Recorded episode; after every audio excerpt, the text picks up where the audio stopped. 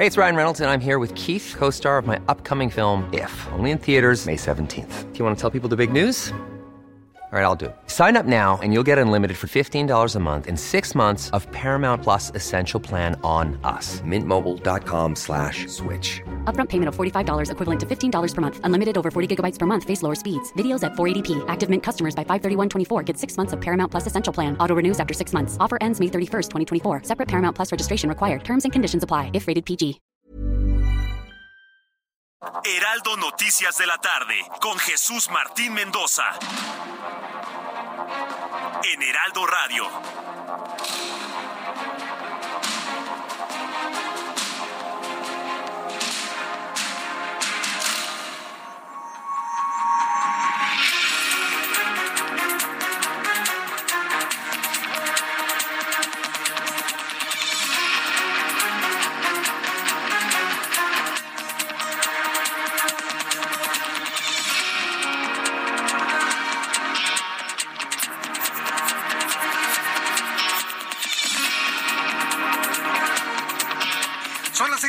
en punto, hora del centro de la República Mexicana. Bienvenidos, muy buenas tardes. Iniciamos las noticias en el Heraldo Radio. La información, las noticias, como a usted te gusta escucharlas, como a ti te gusta escuchar la información. Súbele el volumen a tu radio. Yo soy Jesús Martín Mendoza y te tengo un resumen. Ya tenemos aquí un resumen con las noticias más importantes en el Heraldo Radio. Saludos a nuestros amigos en todo el país y también en los Estados Unidos. En primer lugar, bueno, pues hoy el presidente mexicano reaccionó al hecho de que la Suprema Corte de Justicia de la Nación, tal y como se le informamos el viernes pasado, la Suprema Corte de Justicia de la Nación eh, detuvo, paralizó, estacionó, tiró a la basura, bueno, por lo menos mientras hacen el análisis, todas las reformas del Plan B. Evidentemente esto sucedió el viernes, pasó todo el sábado, hubo alguna reacción por ahí del presidente el fin de semana, pasó todo el domingo y hoy lunes en la mañana finalmente reaccionó el presidente mexicano. ¿Qué fue lo que dijo? Si usted no ve la mañanera, hace usted bien. Yo estoy aquí para informarle lo que dijo hoy en la mañana el presidente. Comentó que el ministro Javier Laines de la Suprema Corte se extralimitó, se excedió al haber otorgado una suspensión al plan B de la reforma electoral por lo que aseguró que no se trata de un asunto jurídico, sino es un asunto político y hasta mercantil, calificó el presidente visiblemente desencajado, visiblemente molesto, porque finalmente detuvieron su intentona de modificar las leyes secundarias del INE, desmantelando al Instituto Electoral rumbo a la elección del 2024. El presidente mexicano advirtió que ante la suspensión del Plan B, su gobierno va a continuar defendiendo su reforma la que dice que van a acudir a, a los tribunales para luchar porque se aplique el plan B. No tiene forma y él mismo lo reconoce porque hoy anunció un plan C. ¿Sabe cuál es el plan C? del presidente de la República. Bueno, se lo voy a platicar un poco más adelante aquí en el Heraldo Radio. Pero lo que dijo, devela, destaca, pone en la mesa la verdadera intencionalidad de las reformas al Instituto Nacional Electoral. Se lo voy a platicar un poco más adelante aquí en el Heraldo. Mientras tanto, este lunes los comisionados del Instituto Nacional de Transparencia, Acceso a la Información y Protección de Datos Personales, el INAI, a través de la Dirección General de Asuntos Jurídicos, interpusieron ante la Suprema Corte de Justicia de la Nación la controversia constitucional en la que demandan la falta de nombramientos para cubrir las vacantes del Pleno. Buscan que la Suprema Corte de Justicia de la, de la Nación ordene tanto ejecutivo como legislativo cubrir esas plazas cuanto antes. Y diversas figuras de la oposición advirtieron que con las quintetas para la renovación del Consejo General del INE, conformadas por personajes cercanos al movimiento de regeneración nacional, el partido oficial ha armado ya un caballo de Troya con lo que busca dinamitar por dentro al órgano electoral. En las redes sociales se ha conocido sobre los planteamientos, la, la ponencia de la señora Berta Alcalde, la hermana de la secretaria de, del Trabajo y Previsión Social, que busca ser no nada más consejera electoral, el presidente la quiere encumbrar como la consejera presidente del INE, la hermana de la secretaria de, del Trabajo y Previsión Social. No que no al nepotismo y no sé qué tanto decían al principio. Bueno, pues le voy a platicar de cómo se va configurando esto, que podría ser parte precisamente del plan C anunciado por el presidente. Este fin de semana, como le informamos oportunamente, el sábado pasado murió eh, Javier López Chabelo. La familia del comediante mexicano informó que los restos del actor, productor, comediante, quien murió el pasado eh, el sábado pasado a los 88 años, fueron incinerados la tarde de ayer domingo tras una misa privada y adelantó que en los próximos días darán a conocer si se realizarán algún tipo de evento público para rendirle homenaje a Chabelo, quien murió el sábado pasado. Se le informó oportunamente en nuestro programa de digitales del sábado en la mañana. En nuestra mañanera coincidió la noticia que daba a conocer finalmente la familia. Estas son las cuatro noticias principales del día de hoy y por supuesto más adelante aquí en el Heraldo Radio en los deportes platicaremos con Roberto San Germán sobre el desempeño de la selección mexicana con, ante Jamaica. Qué horrible partido, hombre. Dos a dos. O sea, empatar con Jamaica es perder, señores. Nada más para que se den una idea, México en los hechos perdió ante Jamaica. También estaremos conversando con Juan Guevara sobre la prohibición de la red social china TikTok en los Estados Unidos, una prohibición que se ha extendido a varios países del mundo, incluido Francia, quien ya en este momento no permite que nadie cercano al gobierno instale la plataforma TikTok en sus dispositivos celulares. Y bien, cuando son las seis de la tarde con seis minutos hora del centro de la República Mexicana, pues tenemos más información en resumen, tenemos más información en resumen con Giovanna Torres. Con 23 votos a favor, 5 en contra y 8 abstenciones, la Comisión de Puntos Constitucionales de la Cámara de Diputados aprobó con cambios la iniciativa del presidente Andrés Manuel López Obrador, que reforma el artículo 33 de la Constitución para permitir la participación de ciudadanos extranjeros en los asuntos políticos del país. La defensa del exgobernador de Tamaulipas, Francisco Javier García Cabeza de Vaca, presentó una denuncia ante la Fiscalía General de la República contra el actual mandatario del Estado, Américo Villarreal, y el extitular de la Unidad de Inteligencia Financiera, Santiago Nieto, por fabricación de delitos. El presidente Andrés Manuel López Obrador descartó que en México se vaya a prohibir TikTok. El presidente dejó en claro que pese a la polémica que existe en otros países con esta red social china, en México no existe ninguna preocupación. El Aeropuerto Internacional de la Ciudad de México dejó de mostrar en sus pantallas los horarios itinerarios que comercializan las aerolíneas. Y en su lugar, los pasajeros podrán ver los horarios oficiales asignados por el administrador aeroportuario a cada compañía. El gobierno del presidente Joe Biden planea enviar a México un ultimátum en las próximas semanas en busca de romper el estancamiento en una disputa comercial energética, mientras hay más llamados bipartidistas para que Estados Unidos endurezca su posición según fuentes conocedoras de la discusión. Esta tarde a Acapulco Guerrero llegaron 500 integrantes de la Guardia Nacional, los cuales recorrerán las colonias populares que son consideradas como focos rojos por el número de delitos cometidos en su territorio. El presidente de México, Andrés Manuel López Obrador, informó que recibió a Guido Coxato, abogado de Pedro Castillo, quien fue destituido como presidente de Perú, y desde su cuenta de Twitter, López Obrador reiteró que Pedro Castillo fue destituido de manera ilegal e injusta. Pumas de la UNAM realizaron oficialmente la presentación de Antonio Mohamed como su nuevo director técnico de cara a lo que resta del torneo Clausura 2023 de la Liga MX, para continuar su proceso por un año más en el fútbol mexicano.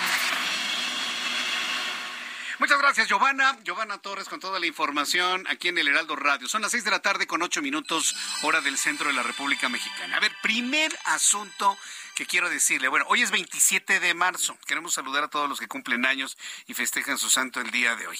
A ver, primer asunto importante. Muchas personas que me escuchan y que escuchan Heraldo Radio en todo el país, me están, es más, me preguntaron desde el otro lado del charco, como se dice popularmente, si va a cambiar el horario. Señoras y señores, desde 1997 no va a cambiar ahora el horario. No va el próximo domingo tendríamos que adelantar nuestros relojes una hora, pero esto ya no va a ocurrir. Se lo comento porque este fin de semana cambió el horario, por ejemplo, en España. Y saludo a todos nuestros amigos que nos escuchan en Madrid, aunque sea de madrugada ya. Pero fíjese lo que son las cosas. Al cambiar el horario en España, ¿sí? Toda la comunidad europea ya se fue para adelante una hora. En este momento estamos desfasados ya con Europa ocho horas, es decir, son las dos de la madrugada con nueve minutos en Madrid. Y, no, no porque, hay Madrid o París o lo que usted quiera, sino por los propios intereses económico-financieros de México en el mundo europeo. Nos acabamos de, nos vamos a desfasar una hora. Ya el día de hoy hay ocho horas de distancia. El domingo siguiente nos hubiésemos acercado a las siete horas tradicionales que nos separan de, del, reino, perdón, del mundo europeo, ¿no? y del Reino Unido, porque ahora tenemos siete horas de diferencia con el Reino Unido, con el eh, horario universal. Entonces el próximo domingo no va a haber cambio de horario. ¿eh? Algunos dirán, qué bueno, voy a dormir más. Ajá. Eso no tiene nada que ver. Es una forma muy pueril de ver las cosas. Una hora de sueño, cuando todo el mundo o tiene insomnio todo el mundo tiene insomnio a las 3 de la mañana, la gente está tuiteando, ay, bienvenido insomnio, y se quejan por una hora del horario de verano que nos acerca económicamente a nuestros socios comerciales. Alguien enloqueció con el tema del horario, ¿no? A ver, Ángel, siempre bien oportuno con la música para ilustrar esto, ¿eh? Reloj. más nos queda esta noche para vivir nuestro amor. Y tu tic me recuerda mi irremediable dolor. Reloj, reloj, detén tu camino. Bueno, pues sí lo detuvieron sí lo detuvieron, fíjese lo que son las cosas. Nunca se hubieran imaginado estos cantantes que el reloj se detendría. No se va a adelantar una hora el próximo domingo. Algunos lo aplaudirán, otros lo van a lamentar. Yo soy de los que lo lamentan, pero no por una cuestión económica, porque me salga mi recibo más barato. No, no, no, en absoluto no. Sino porque nos rendía más el día de la otra manera. ¿no? Terminaba nuestro programa de noticias a las 8, casi 8 de la tarde, ¿no? Y todavía había posibilidad de hacer mucho trabajo a las 8 de la noche. Ahora no, se van a incrementar el consumo de energía eléctrica en los hogares, porque pues hay que prender las luces, lo que no sucede tanto en las madrugadas. En fin, ya, ya veremos viendo, ¿no? Cómo finalmente este retraso a la década de los noventas se va a digerir a partir de la próxima semana. Bien, vamos con mi compañero Mario Miranda, quien también nos tiene información sobre la contingencia ambiental. A las 3 de la tarde habían dicho que continuaba, pero la acaban de suspender. Mario Miranda, adelante, gusto en saludarte. ¿Cómo estás? Muy buenas tardes. ¿Qué tal, Jesús Martín? Buenas tardes. Nos encontramos en la zona poniente de la Ciudad de México, exactamente en la zona del observatorio. Y sí, Jesús Martín, exactamente hace unos minutos a las seis de la tarde, la Comisión Ambiental de la Megolópolis acaba de informar que se suspende la, la fase 1 de contingencia ambiental. Jesús Martín, estas son buenas noticias para todas las personas, ya que ha bajado los índices de contaminación en la Ciudad de México. Entonces, tenemos buenas noticias para todas las personas. Se suspende la fase 1 de contingencia ambiental, Jesús Martín. Por este motivo, este día habíamos tenido poca afluencia vehicular en todas las calles de la Ciudad de México debido a las restricciones que habían dado a conocer la Convención de la Megalópolis para la suspensión de varios automóviles para que esto evitara la contaminación Jesús Martín, pero en estos momentos se informa que ha suspendido la contingencia ambiental Jesús Martín. A ver, se suspende la contingencia ambiental, pero a ver, explícame una cosa, Mario Miranda, las restricciones que se habían impuesto de circulación en lo que resta de la tarde se mantienen o también se levantan? Se mantiene Jesús Martínez, esto sería hasta las 10 de la noche. Hasta las 10 de la noche. Ok, correcto, porque no se vaya alguien a confiar y a sacar un auto que no circula en este momento, porque entonces le va a caer ahí el poli que anda viendo a ver a quién muerde. Digo, son uno que otro lo hace, ¿eh? no todos. Y entonces le van a hacer las cuentas del gran capitán. Gracias por la información entonces, Mario.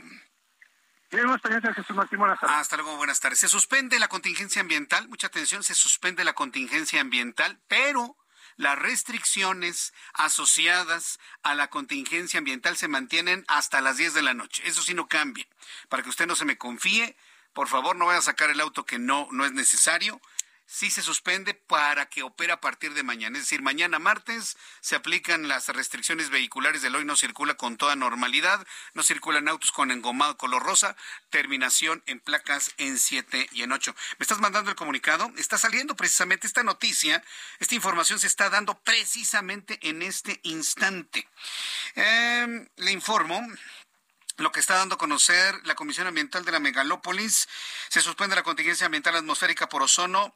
Se recuerda a la población la importancia de seguir las recomendaciones para la protección de la salud y para la reducción de emisiones. La Coordinación Ejecutiva de la Comisión Ambiental de la Megalópolis, CAME, con fundamento en programas para prevenir y responder a contingencias ambientales atmosféricas publicados por el Gobierno de la Ciudad de México y del Estado de México, informa se suspende la contingencia ambiental atmosférica a partir de las seis de la tarde. Lo anterior debido a que las concentraciones horarias de ozono fueron menores a las que establece el programa para dar concluida la contingencia. Información del sistema de monitoreo atmosférico de la Ciudad de México señala que el sistema de alta presión que se ubica en el centro del país perdió intensidad de manera gradual lo que propició una reducción de la estabilidad atmosférica, una mayor velocidad del viento. Lo anterior dio lugar a que la concentración máxima a las 6 de la tarde fuera de 105 partes eh, eh, ppb en la estación, sí, partes por millón en la estación de la UNAM en la alcaldía Coyoacán, lo que permite el acuerdo con el programa de suspensión de contingencia. La Comisión Ambiental de la Megalópolis se mantiene atenta a la evolución de la calidad del aire y a las condiciones meteorológicas, recordando a la población la importancia de seguir las recomendaciones para la protección de la salud. Mire, la protección de la salud tiene que ver con algo que se recomendó durante todo el fin de semana y todavía hoy en la mañana. No se recomienda hacer ejercicio extenuante. No se recomienda salir a correr, no se recomienda salir a caminar.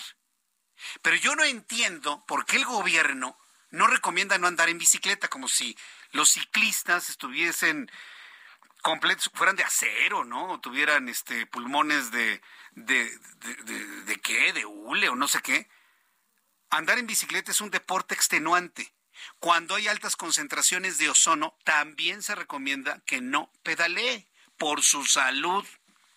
Si quiere usted pedalear, bueno, hágalo, ¿sí? A lo mejor son extraterrestres y no les pasa nada en los pulmones. Pedalear es uno de los, de los deportes más completos y extenuantes.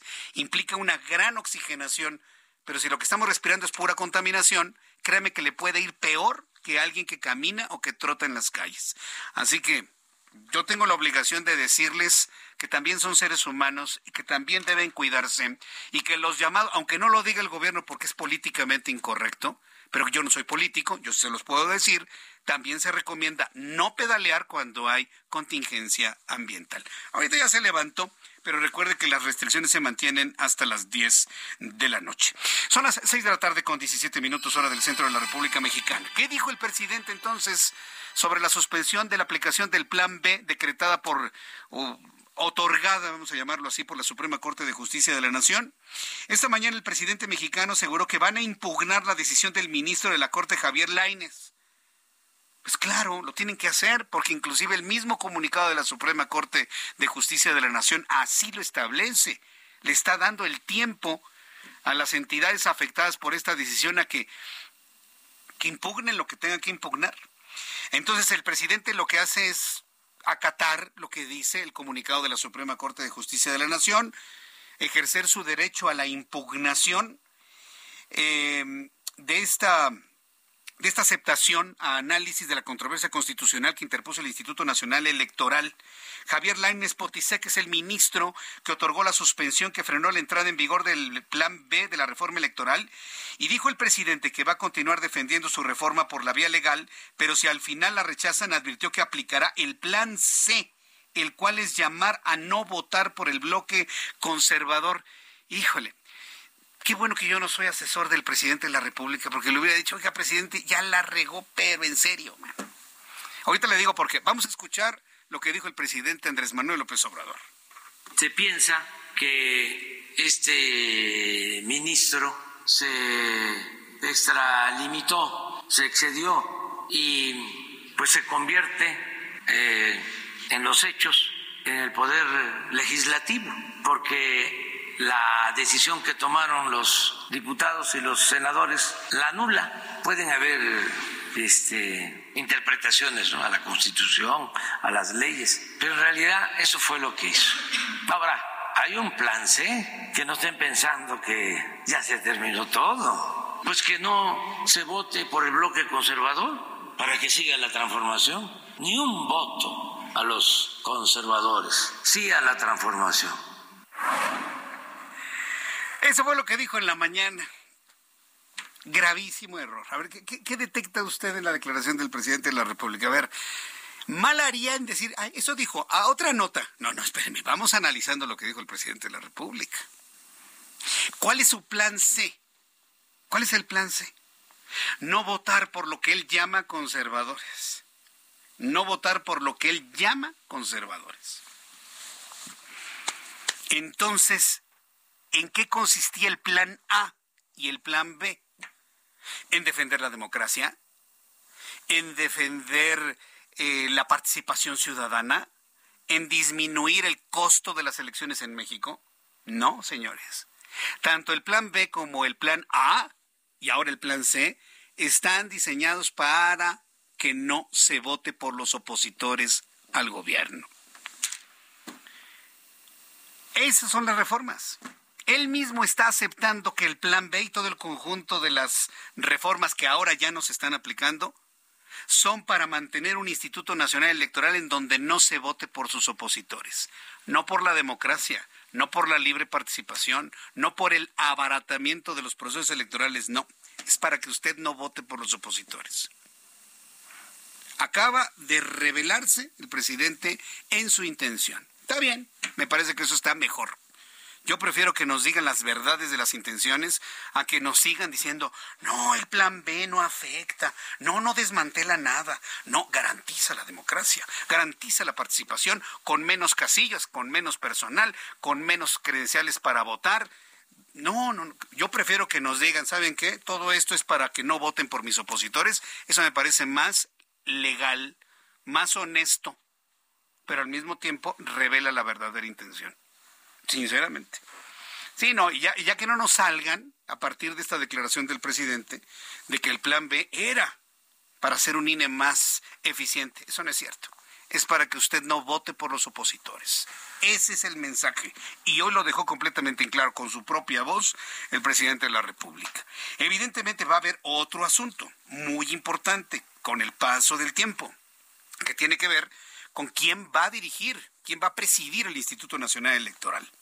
Al hacer público el acuerdo mediante el cual se ordenó la suspensión del Plan B de la reforma electoral del presidente mexicano, el ministro de la Suprema Corte de Justicia de la Nación, Javier Laines Potisek, afirmó que esta medida concedida al Instituto Nacional Electoral tiene como propósito preservar el Estado democrático del país así como proteger los derechos de los votantes y también proteger los derechos de los trabajadores del órgano electoral.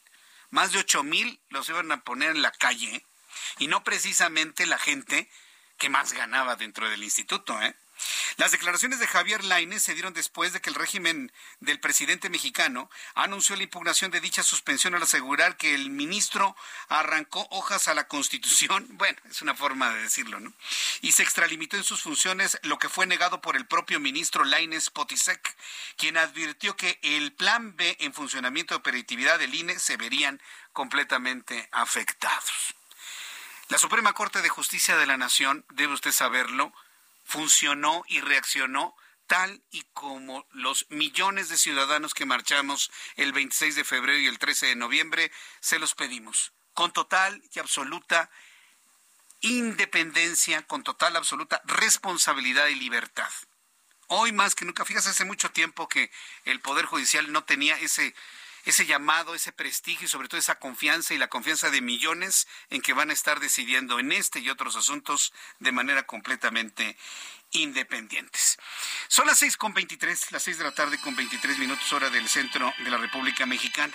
Más adelante, mi compañero Ángel Arellano nos va a, a platicar lo que mujeres afines a Morena en la Quinteta Dorada están de alguna manera presentes. La Quinteta Dorada. Acuérdense que para presidente del Instituto Nacional Electoral va a ser una mujer. El plan C del presidente mexicano, más que un llamado a no votar por sus opositores, tiene que ver precisamente con esto. El poder, de alguna manera, incidir para que se instale en la presidencia del Instituto Nacional Electoral, con todo y las condiciones que ya conocemos que dan una certeza jurídica muy importante al proceso electoral, pero colocar a un presidente o una presidente del Instituto Nacional Electoral completamente afín a Morena y al presidente mexicano. ¿Lo van a lograr? Bueno, por lo pronto en esta quinteta dorada se dicen que prácticamente todas son cercanas al presidente de la República. Después de los anuncios, le voy a tener este trabajo de análisis de todas las aspirantes a consejera electoral y posible presidente del Instituto Nacional Electoral. Eh, para los próximos días. Ya se va el próximo 4 de abril el señor Lorenzo Córdoba y el señor Ciro Murayama. Le invito para que me escriba a través de mi cuenta de Twitter, arroba Jesús Martín MX.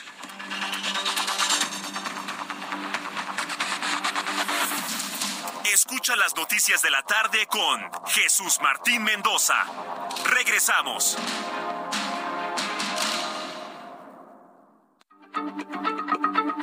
Heraldo Radio, la H se lee, se comparte, se ve y ahora también se escucha.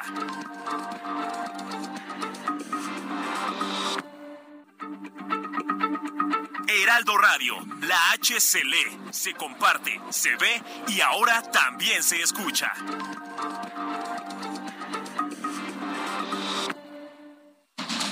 Continúa Heraldo Noticias de la tarde con Jesús Martín Mendoza.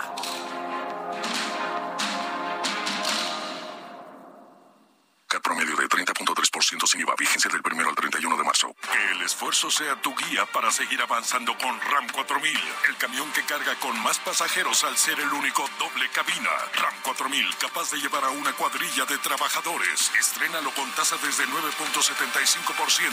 RAM a todo con todo. Ya son las 6 de la tarde con 30 minutos, las 6 de la tarde con 30, hora del centro de la República Mexicana. Eh, ah, quiero hacer una precisión, quiero agradecerle mucho a nuestros amigos de la Comisión Ambiental de la Megalópolis. Es que de repente hay veces que no cambian las cosas, pero en fin, tengo que hacerle una precisión para las personas que me están escuchando y quienes están eh, sintonizándonos en este momento. A partir de las seis de la tarde quedaron suspendida la contingencia ambiental en el Valle de México y todas sus medidas. Y todas sus medidas. Cuatro palabras que implican que usted ya puede circular si usted quiere. Entonces, yo le recomiendo que no lo haga para garantizar que no se nos vuelva a disparar la contaminación para el día de mañana. Pero sí, eh, eh, le preciso, se levanta la contingencia ambiental y todas sus medidas a partir de las seis de la tarde, así que ya, si usted quiere circular, puede hacerlo con toda y absoluta libertad, para que lo tome en cuenta, por favor. Bien, una vez aclarado este punto, al ratito lo vamos a, recordar después de las siete de la noche, para nuestros amigos que nos sintonizan a partir de ese momento. Eh, le estaba hablando precisamente de las mujeres que se están perfilando para ser consejeras electorales y una de ellas la consejera presidente del Instituto Nacional Electoral. La Junta de Coordinación Política de la Cámara de, Diputados recibió ayer domingo las quintetas de aspirantes a consejeras del eh, consejeros y consejeras y así como presidente del Instituto Nacional Electoral. En esta última quinteta aparece Berta Alcalde Luján, que es la hermana de la secretaria del Trabajo. Mire, nada más por eso debería no ser elegible Berta aunque sea muy buena y lo que usted quiera, que no lo es, muy cercana al presidente de la República, por conflicto de interés. Pero aparece ahí la señora Berta Alcalde Luján, Guadalupe Álvarez Rascón, ¿le suena el apellido Rascón? Okay. Lulisca Circei Bautista Arreola, ¿le suena el apellido Arreola? Guadalupe Tadei Zavala, todas ellas vinculadas al Movimiento de Regeneración Nacional. Todas. Ángel Arellano hizo una revisión de esta que le llaman la Quinteta Dorada y nos informa. Adelante, Ángel.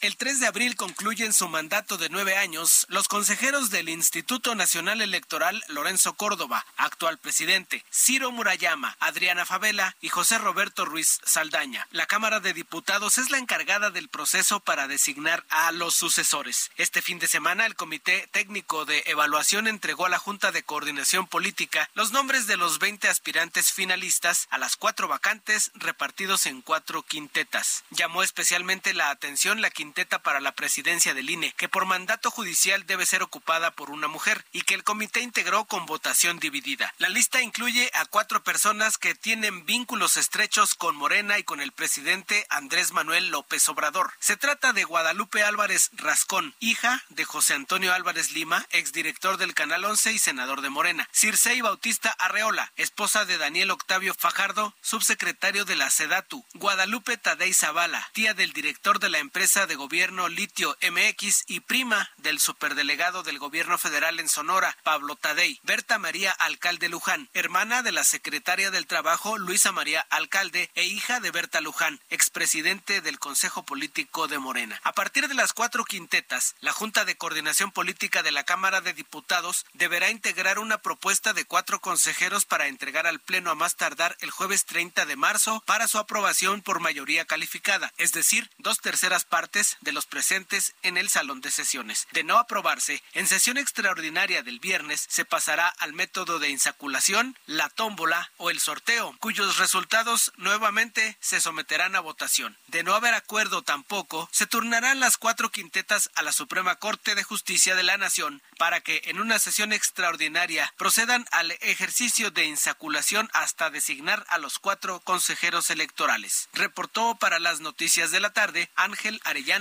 Peralta. Muchas gracias Ángel. Bueno, ahí quedó explicadito, explicadito cómo va a ser todo este asunto. Pero ¿qué le parece?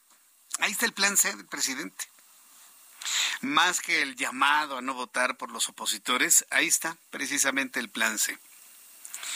Entonces, yo pienso que todavía tenemos que esperar a que se den las cosas, que todo caiga por su propio peso, por supuesto, pero lo que a mí en lo personal y a muchos mexicanos nos preocupa es, pues no quisiera llamarlo desaseo, porque finalmente todo se está haciendo conforme a ley, pero el, el, no me importa, ¿no? Hacer caer en el nepotismo para poder poner estas opciones. Nepotismo, lo mismo que el presidente dijo en un principio que no iba a hacer, lo está haciendo. Familiares, amigos, primos, hermanos, eh, eh, amigos, hermanos, primos. Entonces, bueno, al ratito le voy a decir qué es lo que la señora Berta Alcalde ha prometido, ¿sí? Porque ella dice que va a llevar a buen puerto ¿Quieres saber qué es lo que quiere llevar a buen puerto en su exposición? Bueno, al ratito se lo planteo aquí en el Heraldo Radio. Son en este momento ya las seis de la tarde con 36 minutos hora del centro de la República Mexicana. Noticias desde los Estados Unidos. Sabemos que el gobierno de los Estados Unidos está prohibiendo la aplicación TikTok. En Estados Unidos está prohibiendo la aplicación TikTok por la sospecha, por la sospecha de que este asunto, de que esta plataforma es, tiene algún software espía, en primer lugar. Y en segundo lugar, bueno, pues, de lo, lo que más nos ha impactado, este tiroteo en Nashville, Tennessee, en donde una mujer mata a otras personas, se mata a ella. Bueno, voy a dejar que sea Juan Guevara quien nos diga ahora qué fue lo que pasó en este centro educativo en Nashville. Estimado Juan, gusto en saludarte. ¿Cómo estás? Bienvenido. Muy buenas tardes. ¿Cómo estás, Jesús Martín? Pues sí, así es. Eh, una vez más, llegamos a otro tiroteo en los Estados Unidos. Eh, Esta es obviamente una noticia en desarrollo. Estamos apenas entendiendo bien los detalles. Lo que sí sabemos es que eh, fue un muchacho de 22, digo, de 28 años de edad, en donde al parecer hasta este momento existen dos personas muertas, obviamente en esta escuela, y eh, la policía está diciendo que esto es una noticia en desarrollo, que hay informes preliminares en donde eh, pues eh, pues señalan a este presunto responsable de 28 de, de 28 años que eh, pues se llama Audrey Hale, que es de la ciudad de Nashville, está responsable. Vamos a seguir monitoreando esta noticia porque como te digo está lamentablemente en desarrollo. Lo que sí hay que decirle a nuestra audiencia, Jesús Martín, es que eh, los tiroteos en Estados Unidos están recrudeciendo de una manera eh, con, muy, muy eh, fuerte. Estamos empezando a ver eh, eh, que esto empieza a suceder pues de una manera continua en los Estados Unidos y bueno, pues seguiremos informándoles de lo que sucede, ¿no? Juan, entonces eh, pues, hubo muchas eh, contro- muchas dudas al principio que se trataba de una mujer, e inclusive eh, yo te iba a preguntar si es la primera vez que una mujer está involucrada en un tiroteo como este, siempre son hombres, pero ahora sabemos que se trata de un hombre biológico que estaba identificado como mujer trans, transgénero. ¿E, e, ¿Esto ya, ya ha sido confirmado por parte de la policía? Es correcto, así es, eh, es correcto. Pero al final del día, bueno, o sea, eh, el, género que tenga de nacimiento y con quién se identifique, al final del cuentas es, es, es, irrelevante. Aquí el tema, aquí el tema es Nashville, pues obviamente es un estado eh, muy conservador, Tennessee es un estado muy conservador, es un estado del sur, eh, y pues las, los estados del sur, los estados conservadores tienden mucho a estar muy identificados con el Partido Republicano.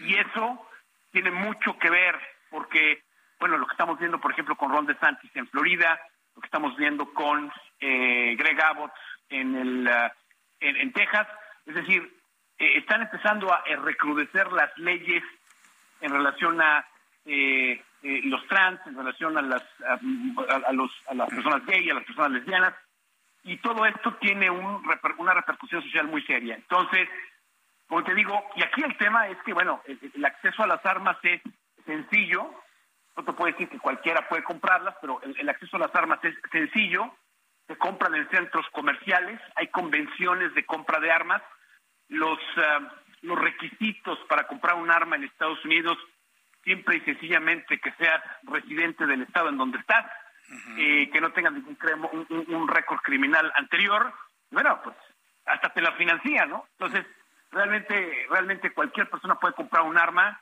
eh, y son de las cosas que están cuestionando mucho en este país. Juan, en otro asunto que también ha sacado pues muchos comentarios en los últimos días es el asunto de TikTok. ¿Han podido confirmar que efectivamente es una aplicación espía china? Sí, la verdad es que sí. durante el fin de semana eh, el gobierno de Estados Unidos acusó a TikTok, en este caso BitDance, que es la compañía dueña de TikTok, que es un arma de espionaje del gobierno chino. Tan es así que ya desde hace varios, varios meses eh, cualquier empleado federal del gobierno, no importa la instancia que sea, ya sea eh, en nivel estatal, en nivel federal o nivel local, está prohibido tener instalado TikTok en cualquier dispositivo inteligente que sea propiedad del gobierno. Eso incluye a las Fuerzas Armadas, eso incluye a los empleados del gobierno, eso incluye eh, a cualquier nivel, cualquier persona que trabaje para el gobierno federal, local o estatal, tiene prohibido el tener utilizar eh, TikTok o el tenerlo instalado en sus dispositivos inteligentes. Eh, uno, fíjate, tú sabes perfectamente bien, y yo quiero decirlo al aire, que yo no soy fan del presidente Trump al contrario, ¿sí? Pero uno de, pero uno de los aciertos que ha tenido la administración Trump, que lo ha continuado la administración del presidente Biden, es señalar a China como el responsable del espionaje de datos a través de TikTok. Tal es así que una de las, eh, uno de los eh, eh, mandatos, una de las zonas ejecutivas que hizo Trump, pues fue decirle a, a TikTok y a las empresas americanas que no tuvieran ningún tipo de relación con TikTok. El presidente Biden lo sigue eh, manejando. La semana pasada vimos al presidente de, TikTok presentarse en el gobierno de los Estados Unidos a través del Congreso. Lo prácticamente lo asaron vivo porque obviamente pues el, el, Congreso pues señaló muchas circunstancias. De hecho, el gobierno de Estados Unidos le pidió que se deshiciera de los intereses del gobierno chino en BitDance para seguir operando en los Estados Unidos cosas que TikTok se negó. Entonces, vamos a empezar a ver las prohibiciones de TikTok en el territorio de Estados Unidos. Ahora, a lo mejor mucha gente piensa que nos escucha, y eso que tiene que ver con México, tiene que ver mucho. Tiene que ver mucho porque, pues, el primero, el espionaje es en todos los gobiernos donde tiene instalado TikTok. Esa es una cosa importante.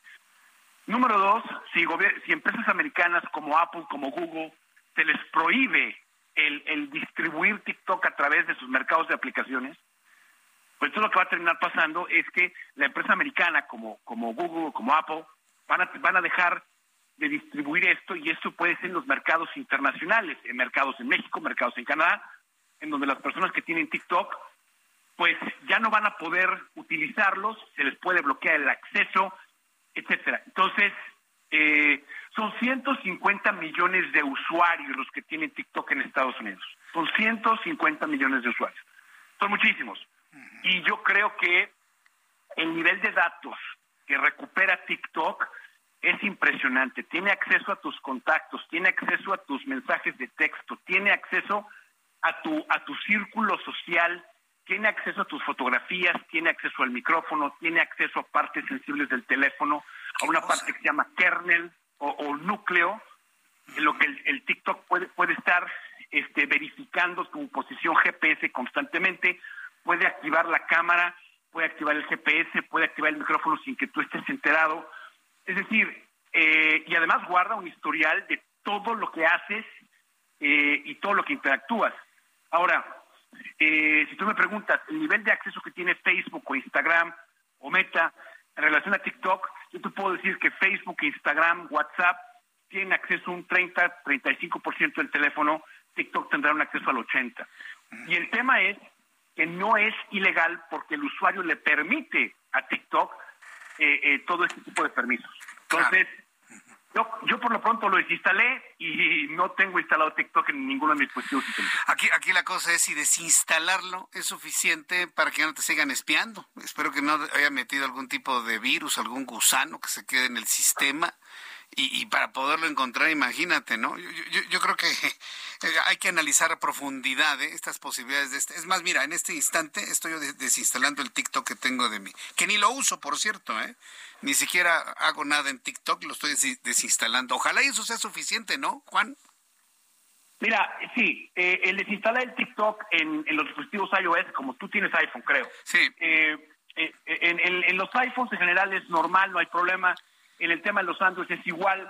El, cuando se desinstalan las, ah, las aplicaciones como esta, dejan de enviar datos sobre ustedes. Es decir, cesa la recopilación de datos. Entonces, sí es una buena idea desinstalar TikTok, sí es una buena idea el, el, el, darse cuenta que tiene un nivel de acceso que es excesivo y que pues está midiendo muchas de las acciones de los usuarios y sobre todo, Jesús Martín, rápidamente decirles que TikTok tiene la capacidad de cambiar y modelar la forma en la que piensan las personas. Qué cosa más espantosa. Bueno, pues yo por lo pronto, mientras nos estás informando, Juan Guevara acaba de desinstalar TikTok. No haciendo la de malas, ¿verdad? Por lo pronto, pues yo te agradezco muchísimo, ¿no? El que nos hayas traído toda esta información aquí en el Heraldo Radio, en México y en los Estados Unidos, mi querido Juan. Estamos pendientes, Jesús Martín. Fuerte abrazo. Gusto en tenerte. Gracias. Igualmente. Hasta luego. Es Juan Guevara, director de Now Media. Y bueno, pues nos ha hablado de... Mire, Juan Guevara le sabe mucho la tecnología. Vamos a seguir platicando con él, sobre todo porque esto tiene que ir a un análisis para conocer cuáles son los elementos de software que tiene precisamente esta capacidad hasta de encender su cámara. Esto ya lo sabíamos usted y yo, ¿no? Que normalmente ese tipo de cosas se hacen, que si lo hace el Pegasus, por ejemplo, que a ver el número de fulano de tal, ah, pues, ya tiene acceso a toda su conversación de, de WhatsApp, por ejemplo. Eso ya sabíamos que se puede hacer, pero que esto lo facilite una aplicación como TikTok. Alguien podría decir que es paranoia, otros podrían decir que no hay base científica, pero eso va a salir, estoy seguro.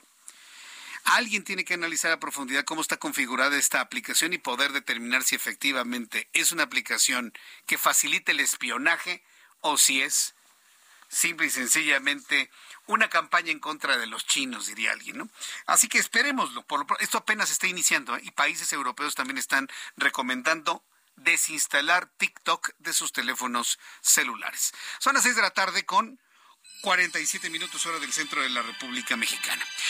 En otros asuntos, ya estábamos platicando del INE, todo lo, importante que se ha generado en las últimas horas en torno al INE, lo dicho por el presidente de la República, Hemos conversado con algunos consejeros electorales, pero ¿qué pasa con el INAI? Otro instituto autónomo que está viviendo momentos verdaderamente graves al no tener pues dos consejeros fundamentales importantísimos para seguir operando. Tengo en la línea telefónica Francisco Acuña Llamas, él es comisionado del INAI y lo hemos invitado porque este instituto ha presentado una controversia constitucional en la Corte por falta de nombramientos de comisionados. Comisionado Francisco Acuña, me da mucho gusto saludarlo. Bienvenido. ¿Cómo está? Muy buenas tardes. Perdón, muchas gracias. Eh, aquí contento de estar frente a ustedes, eh, agradeciéndoles una vez más su consideración. Pues sí, eh, como bien lo dijiste, presionados porque la circunstancia política de unos consensos parlamentarios que nomás no cuajan en el Senado y de un veto presidencial que vino a darle una puntilla al, al acuerdo apurado que habían logrado el primero de marzo, pues nos, nos permite, por desgracia, ver llegar el, el término del 31 de marzo sin solución.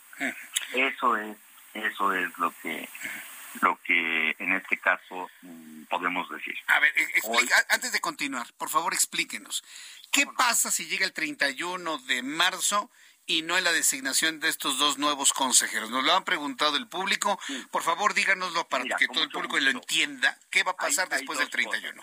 Así es, la lógica de los mandatos de cargos públicos escalonados, me refiero a que se van recambiando las personas que van saliendo porque cumplen su mandato. Cuando llegamos en 2014 llegamos siete, llegamos el mismo día, pero se acordó por el legislador, por los senadores, que dos de mis compañeras, Areli y Jimena, se fueran a los cuatro años.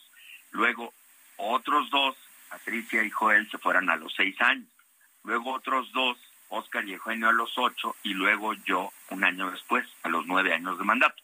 Esto obedece a dos cosas a que ninguno de los comisionados nombrados se la deba al nivel total a los que lo nombraron. Me refiero en este caso a los senadores, pero por supuesto que también eventualmente al propio presidente de la República, que a través de los legisladores se hace valer. Esa es la razón de mandatos, eh, eh, eh, ¿cómo se llama?, escalonados. Pero hay otra, que la aritmética, la previsión normativa, así las cosas, es para evitar que precisamente ocurra lo que está por ocurrir. ¿Qué va a ocurrir el día primero de abril? Bueno, pues simplemente no puede haber sesiones del órgano garante porque no hay tres comisionados, para ese día no va a haber tres. Aritméticamente en la previsión esto no debería haber ocurrido. ¿Por qué? Porque se da por hecho que debió haber habido los dos comisionados de reemplazo que acabaron en marzo del año pasado, justo a un año, tendrían que haber sido nombrados durante el año pasado, para que al llegar el fin de mi mandato como el comisionado fundador de más largo mandato, ya no hubiera el peligro de quedarse sin quórum el INAI. En eso está el problema. Ya se les empalmaron los, los procesos para reemplazar a los dos amigos que se fueron, mis dos compañeros, y a mí. Y eso es lo que no estaba previsto en ningún sentido. No tendría por qué haber ocurrido. Pues. Es una anomalía. Y en esto entonces vienen lo que se llaman las inevitables reproches, ¿no? A ver, señores senadores, pero ustedes están viendo el problema que se va a generar pues tendrían que haber hecho estos intentos con más precisión para tener éxito. Y luego el presidente de la República decide estrenar el veto con, eh, pues con toda la, visión de las cosas. Yo lo que digo aquí en este caso, que dos poderes, legislativo y ejecutivo, están por desgracia, eh, eh, pues por sus, por sus, por el desarrollo de sus actuaciones, están poniendo en riesgo la la permanencia del INAI como organismo con su capacidad de resolver los recursos. Porque de otra manera, ¿qué va a pasar si el INAI se queda, como todo indica, ya no va a haber quien lo evite? Luego, la primera semana de abril es Semana Santa. No, los, los, senadores no van a, resolver en esos días nada. Luego viene la siguiente semana y yo, maliciando, veo si esto se sigue poniendo tenso, como al parecer hoy se pusieron las comisiones de de transparencia y de anticorrupción ahí en el Senado que estuvieron dialogando y estuvieron y de justicia, perdón, son de justicia y de y de transparencia y que estuvieron ahí discutiendo si para el último relevo, que es el que me sucederá a mí, estaba bien o no hechas las las evaluaciones. Eh, total que volvieron a quedarse los senadores sin vistas de solución, se echaron ahí unos a otros sus reproches y esto habla que al final de cuentas hay una especie como de aplanadora invisible que lo que está haciendo es tristemente por errores de unos, por exceso de otros, por lo que queramos, está habiendo algo que se llama el, el penoso desenlace de dejarnos sin, de dejar a la ciudadanía sin pleno en el NAI, y eso nos afecta a todos. ¿Por qué? Porque esta institución defiende derechos fundamentales, derechos derechos que son imprescindibles en democracia, derechos derecho a la vida privada en todas sus manifestaciones y el derecho a saber efectivamente y con precisión exacta, con certidumbre, lo que hizo o no hace o ha dejado de hacer el gobierno y todas sus dependencias. Entonces, el asunto es que aquí, como dicen en mi pueblo, eh, se, han se han juntado el hambre, se juntaron, se juntaron el hambre con las ganas de comer. Y hay un problema serio, porque al final de cuentas la afectada es la ciudadanía, porque no habrá INAI en capacidad de resolver. Nosotros fuimos, hoy, hoy se hoy se consagró, hoy se hace, ya se confirmó que se recibió por la Corte la controversia constitucional en contra del Senado por no haber nombrado, por no haber nombramientos hasta esta fecha. Pues eh, esperemos que esto los haga apresurarse, pero yo no creo que en cuatro días las cosas salgan. Así que bueno, pues vamos a ver finalmente lo que sucede, pero... nomás para acabar, aunque salieran no habría manera, porque fíjate, si por ejemplo, por decir algo, hoy a medianoche se volvieran a reunir y nombran, tendrían que mandar la notificación al Ejecutivo de los nuevos nombramientos y el presidente se podría tardar 10 días hábiles para decir si está o no de acuerdo. Entonces, pues te digo, tristemente el estado de la situación es el que estamos aquí comentando. Eh, eh, comisionado Francisco Acuna, ya más, yo le agradezco mucho que me haya tomado la comunicación el día de hoy para explicarnos esto al público que escucha El Heraldo. Muchas gracias por su tiempo. Gracias a ustedes, Gracias, hasta luego, que le veo muy bien. Bueno, pues así está. Está a punto de desaparecer, bueno, quedar inoperante el INAI. ¿Se imagina usted un país sin transparencia, sin protección de datos personales? Voy a los mensajes y regreso enseguida. Escucha las noticias de la tarde con Jesús Martín Mendoza. Regresamos.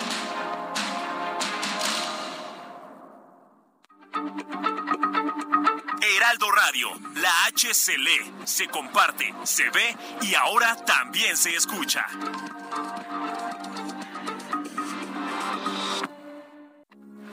Heraldo Radio, con la H que sí suena y ahora también se escucha. Continúa Heraldo Noticias de la tarde con Jesús Martín Mendoza.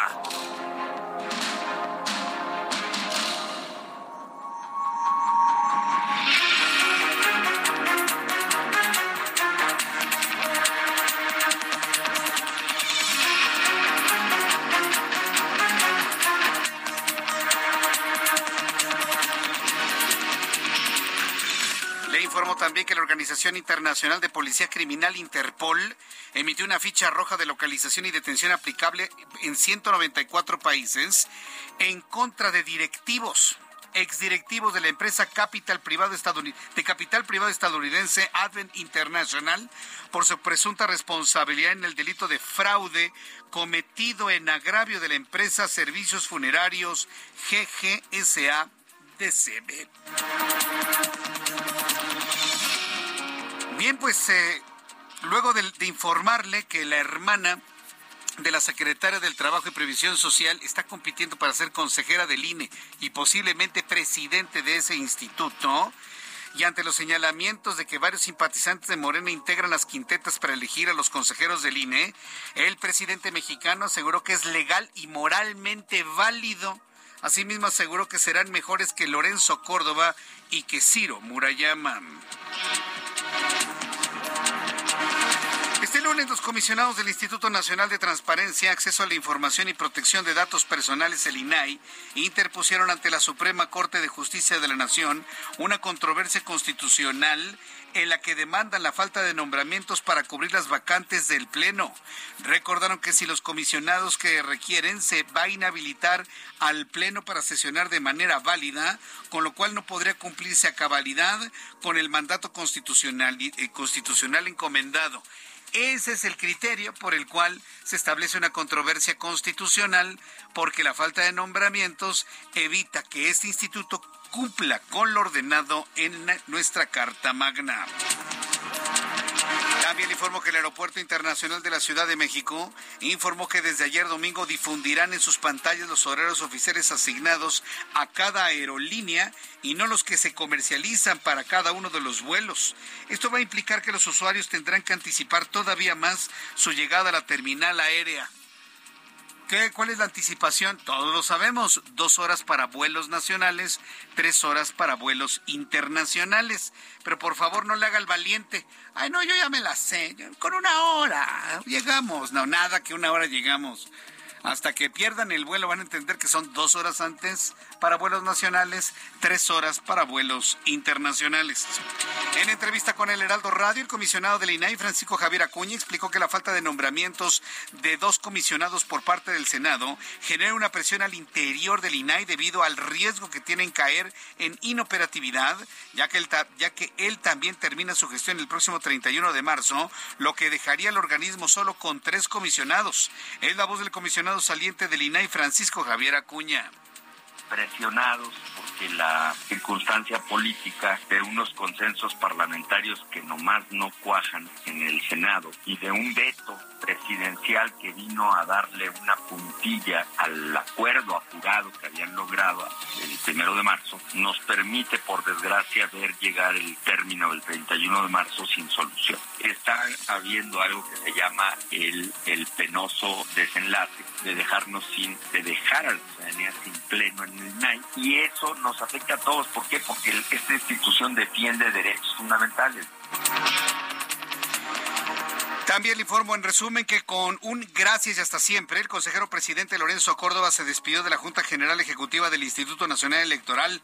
Advirtió que desde otros espacios seguirá fortaleciendo la institucionalidad democrática que dijo siempre será necesaria para la paz pública y el desarrollo del país. La alcaldesa en Cuauhtémoc, Sandra Cuevas, viajó a Uruguay se reunió con el expresidente José Mujica. La alcaldesa destacó que desea retomar el ejemplo de vida del expresidente uruguayo, así como sus acciones como gobernante. Sandra Cuevas está en Uruguay y se ha reunido con el expresidente uruguayo. Francisco Javier García Cabeza de Vaca denunció a Santiago Nieto y a Américo Villarreal ante la Fiscalía General de la República por presunta fabricación de pruebas en su contra para desaforarlo, anunció el abogado del exgobernador de Tamaulipas. La Organización Internacional de la Policía Criminal Interpol emitió una ficha roja contra directivos y exdirectivos de la empresa de capital privado estadounidense Advent Internacional acusado de engañar a compradores de la funeraria Galloso. Un informe de la Asociación Signos Vitales reveló que al menos 4.400 de los 58.497 millones de dólares que ingresaron de remesas a México en 2022 podrían proceder del crimen organizado en una operación que serviría para lavar dinero obtenido del narcotráfico y esto representa ya de las remesas internacionales el 7.6% del total. ¡Qué revelación!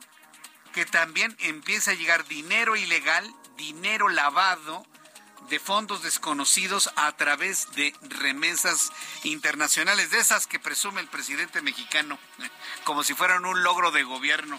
Pero no, no lo es. No es un logro de gobierno las remesas internacionales. A través de un informe, Amnistía Internacional advirtió que México aún tiene múltiples temas pendientes como la estigmatización de las personas defensoras de los derechos humanos y feministas, la represión con violencia, las cifras de homicidios de periodistas que se ubica en niveles máximos. La agencia estatal norcoreana KCNA informó que el régimen volvió a probar este lunes su dron submarino con capacidad para generar tsunamis radiactivos como respuesta a las grandes maniobras militares que están realizando Corea del Sur y Estados Unidos en el sur de la península de Corea. Finalmente, en este resumen de noticias, le informo que la Fiscalía de la Ciudad de México investiga un hecho ocurrido este fin de semana en Topilejo, Tlalpan, cuando dos niños de 6 y 9 años violaron a su prima de 5 años. Si no, no, no, me estoy equivocando en los números. Uno de 6 y uno de 9 violan a una niña de 5 años.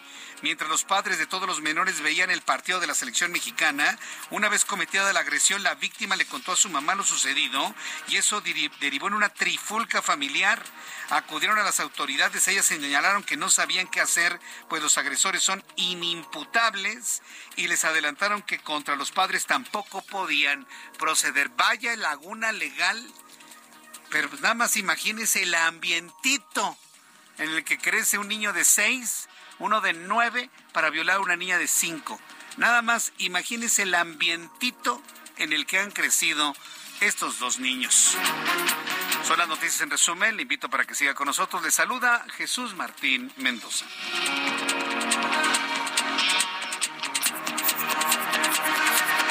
Ocho, las siete con ocho, hora del centro de la República Mexicana. Gracias por sus comentarios a través de mi cuenta de Twitter, arroba Jesús Martín MX. Saludo con gusto a Mario Miranda con más información a esta hora de la noche. Adelante, Mario, ¿dónde te ubicamos? ¿Qué tal, Jesús Martín? Muy buenas noches. Tenemos información vía de la zona sur poniente. Informarles a los amigos automovilistas que en estos momentos se encontrará un buen avance en ambos sentidos de la avenida Observatorio en el tramo de Constituyentes a Periférico. La avenida Constituyentes con vialidad aceptable en ambos sentidos de Periférico a Reforma. Avenida de las Torres con carga vehicular de Constituyentes a la Avenida Sur 122 y esto debido a las obras que se realizan en el tren interurbano. El anillo periférico con vialidad aceptable en ambos sentidos de San Antonio a la Glorita de San Jerónimo y finalmente calle 10 con tránsito lento de periférico a la avenida Escuadrón 201. Jesús Martínez, la información vial al momento. Muchas gracias por la información, Mario. Seguimos pendientes. Hasta luego, que te vaya muy bien. Javier Ruiz, gusto en saludarte. ¿En dónde te ubicamos, Javier? El gusto es mío, Jesús Martín. En la zona centro, Jesús Martín, tenemos información ahora del Paseo de la Reforma ya una tarde pues complicada, al menos para quien transita el circuito interior, y esto en dirección hacia la columna del Ángel de la Independencia, más adelante también llegando al entronque con la avenida de los insurgentes. En sentido opuesto, únicamente asentamientos que son provocados por la operación de los distintos eh, semáforos, insurgentes también ya con problemas viales, una vez que se deja atrás Chapultepec, y esto para llegar a Reforma, más adelante los entronques a los ejes 1 y 2 norte, el sentido opuesto también ya con rezagos a la circulación, principalmente llegando a la avenida Niza, y más adelante al entronque con el eje 3 sur, la avenida Baja California. De momento, Martín, es el reporte que tenemos. Gracias por la información, Javier Ruiz. hasta luego. Que te vaya muy bien. Ya son las siete con diez, las siete con diez hora del centro de la República Mexicana. Le invito para que me siga escribiendo a través de mi cuenta de Twitter, arroba Jesús Martín MX, arroba Jesús Martín MX con todos sus comentarios, opiniones aquí en el Heraldo Radio. Les recuerdo que ya se levantó el programa Hoy No Circula. Se levantó el programa Hoy No Circula y el... Eh, me refiero a toda la contingencia ambiental y el doble Hoy No Circula. La contingencia ambiental quedó levantada a partir de las seis de la tarde y todas las restricciones asociadas a este sistema. Bien, en otras noticias quiero informarle que de gira por el estado de Jalisco, la jefa de gobierno de la Ciudad de México, Claudia Sheinbaum, asistió al foro Mujeres Gobernando organizado por la Federación de Estudiantes Universitarios de la Universidad de Guadalajara. Ahí Claudia Sheinbaum dijo que hoy se tiene un gobierno del pueblo y para el pueblo. Mayeli Mariscal. A ver, cuéntanos qué fue lo que hizo la jefa de gobierno durante el fin de semana.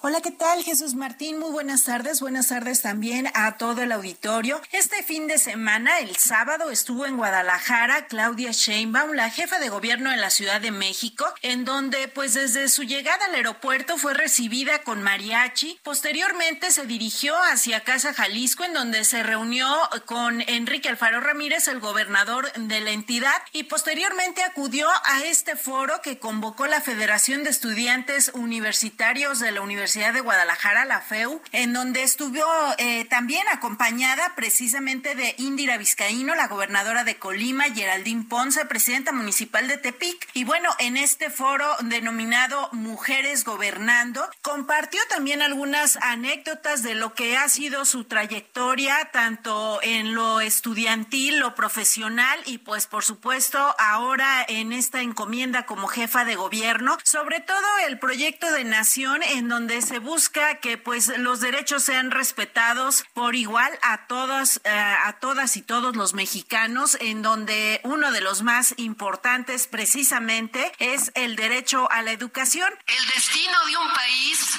es la fraternidad, es la solidaridad, es saber que el que camina al frente siempre tiene que mirar a aquel que no ha podido levantarse. Y eso solo se consigue con un Estado que piensa en los que menos tienen, en los grandes derechos del pueblo de México, en la educación, en la salud, en la vivienda, en el derecho a la cultura también, en el derecho a una vida digna, en el derecho a un salario digno, en el derecho al empleo digno. Y bueno, posterior a este foro, acudió también a un encuentro con empresarios, esto en el eh, Consejo Regulador del Tequila, en donde también tuvo oportunidad de conversar con algunos medios de comunicación, incluido por supuesto Heraldo Media Group. Y bueno, es eh, parte de la gira que tuvo la jefa de gobierno acá en Guadalajara, en donde pues reitera también eh, el, interés precisamente de contender en las próximas elecciones y sobre todo pues está compartiendo este proyecto de nación que bueno emprende el presidente Andrés Manuel López Obrador a lo largo del país y que también en la eh, al frente de la jefatura de gobierno en la Ciudad de México se están eh, pues haciendo algunos programas, algunos proyectos para acortar precisamente estas brechas de desigualdad. Esa es la información. Excelente tarde para todos. Bueno. Son las siete con catorce, las 19 horas con 14 minutos hora del centro de la República Mexicana. Vamos con más noticias y estas llegan desde, desde Chiapas. Le hemos informado sobre estos retos que a través de algunas plataformas de redes sociales se han implementado, como este reto para no dormirse. Para no dormirse, te están tomando algunos medicamentos peligrosos para la salud. Bueno, pues recordamos todo lo ocurrido allá en el estado de Chiapas. Al menos cuatro de los más de 150 estudiantes que resultaron intoxicados en octubre. Mucha atención, papás. Esto es muy importante que lo tomen en cuenta porque estamos hablando de los asuntos que se volvieron mediáticos. Pero quién sabe cuántos chamacos, cuántos jóvenes, cuántos hijos de ustedes se intoxicaron con esta sustancia y no necesariamente se conoció en el medio de comunicación. ¿eh? Tome en cuenta esto que le voy a informar. Cuatro de 150 estudiantes que resultaron intoxicados en octubre pasado en la secundaria Juana de Asbaje en Bochil, Chiapas, padecen de secuelas por lo que padres de familia piden a las autoridades educativas y de salud un seguro médico para dar seguimiento con, sus tratamientos. Fíjense nada más. Porque aparte les agarra esto al día, solamente con el dinero para comer todos los días porque no es cierto de que salarios dignos y que mucho trabajo, no es cierto. La pobreza ha crecido de una manera dolorosa en este país en los últimos cuatro años. Esa es la verdad de las cosas.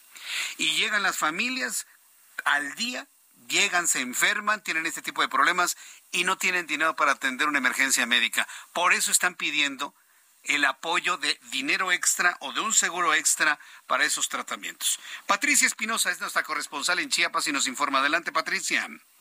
¿Qué tal, Jesús Martín? Muy buenas tardes. Es un gusto poder saludarte y al auditorio. Al menos cuatro estudiantes que resultaron intoxicados en octubre de 2022 en la escuela secundaria Juana de Asbaje del municipio de Bochil, al norte de Chiapas, padecen de secuelas y los padres de familia piden a las autoridades educativas y de salud un seguro médico para dar seguimiento con sus tratamientos. Eh, decirte también que Fabiola Palacio Centeno, mamá de Yeyetsi de 13 años y una de las más de 150 alumnos que resultaron intoxicados comentó que su hija sigue delicada y desde ese entonces no ha podido regresar a la escuela. Pues mi niña aún sigue delicada, este, no, no ha regresado a clases todavía porque ella aún sufre, está sufriendo de ataques, no puede sostenerse por sí misma, tenemos que ayudarla o ella se tiene que ir este, apoyando de las paredes. No cuentan con recursos económicos para poder llevar a la adolescente a un especialista y ha sido atendida únicamente con un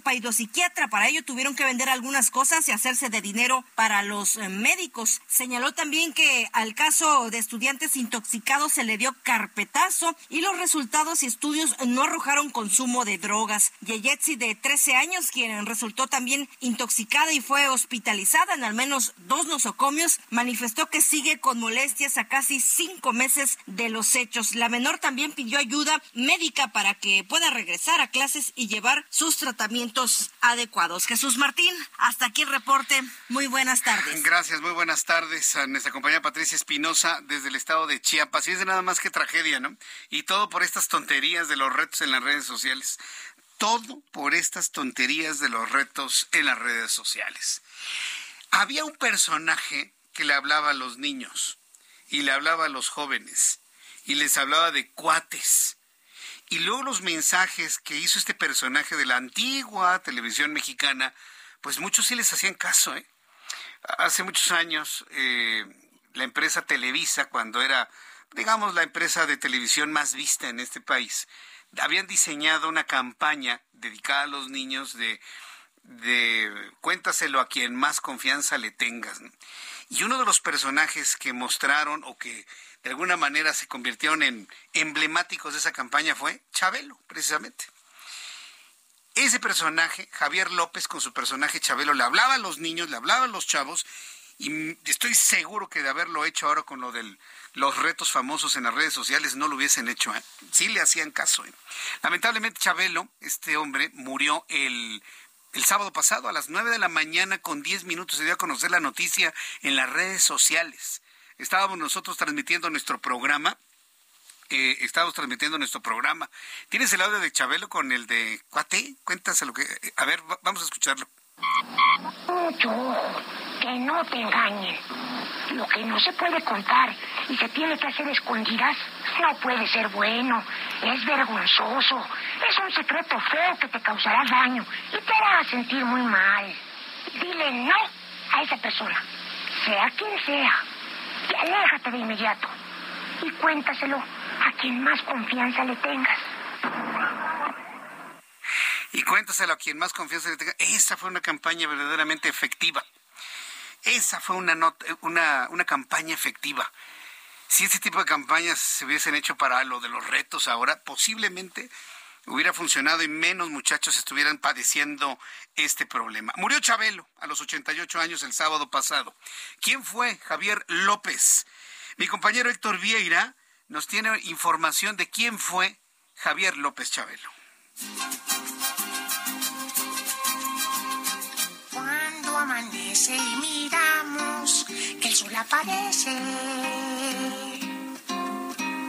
25 de marzo de 2023. Llegó el día que muchos jamás imaginamos. El actor, comediante y productor Javier López Chabelo falleció a los 88 años a causa de un choque séptico provocado por un cuadro de abdomen agudo y con su partida inicia también su inmortalidad. ¡Buenos días! Este es su programa en familia con...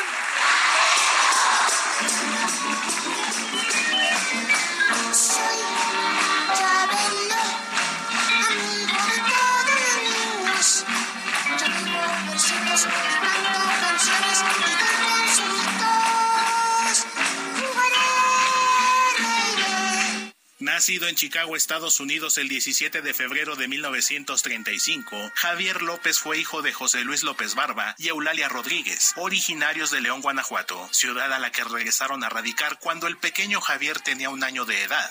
Ahí permaneció hasta 1953, cuando regresó a Estados Unidos a cumplir con su servicio militar, y tras su regreso a México estudió medicina, carrera que ejerció solo cuatro años al entrar a trabajar como asistente de producción en la empresa Telesistema Mexicano, hoy Televisa. Tras desempeñarse como camarógrafo y jefe de piso, Javier López Chabelo recibió su primera oportunidad a cuadro en el programa Variedades de Mediodía, cuando Ramiro Gamboa, el tío Gamboín, lo invitó a contar un chiste donde Chabelo interpretó a su hijo, lo que llamó la atención del público y con lo que se convirtió en parte importante del elenco.